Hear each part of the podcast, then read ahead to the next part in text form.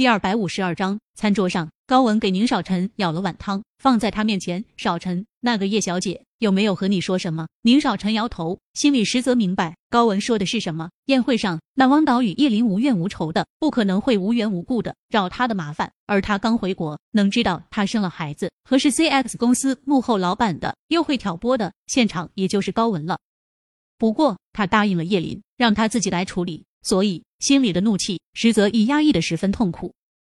吃完饭后，还是如同以往一样，宁少臣进了书房，高文则是进了自己的房间。是的，自己的房间，说出去估计都会给别人笑掉大牙。她嫁进宁家三年多了，睡的还是客房那主卧，她甚至连床边都没有挨过。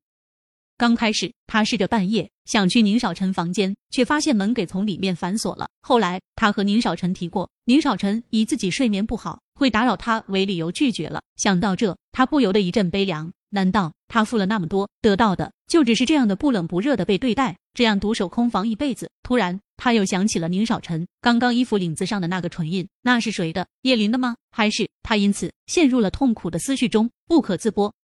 睡了。坐在书桌前，宁少臣看着手机，眉眼都是笑意。宁先生，好想你。信息回得很快。宁少臣挑眉，我现在过来，我没说让你过来，我只是说想你。心情好点没？嗯，好了，睡了，你也早点睡，晚安，晚安。接着很久很久没了回信。第二天，他刚起床没多久，就被宁少晨叫去他的办公室。推门，就看着宁少晨办法桌对面沙发上坐着的男人梁国安坐在沙发上，见他看他，又赶紧站了起来。宁少臣吩咐人给两人倒了杯茶水，就走了出去，把这空间留给了两人。叶子，熟悉的声线，亲的的称呼，十年前的记忆，便如同潮水一般涌入脑中。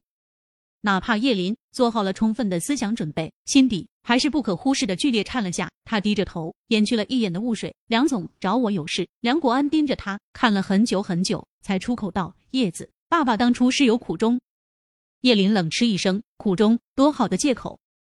他站起身：“梁总，如果没有其他的事，我就走了。”说完，转身准备往外走。是你妈以死逼着我离开的。沧桑的声音里，叶林听出了哽咽的成分。他倏地转身，便看到梁国安双手撑着额头，痛苦不已。是他妈逼着梁国安离开的。果然呀，他猜的一点都没错，心更是凉了几分。他为什么这么做？哪怕心里已经想到了答案，可叶林还是忍不住的开口确认道。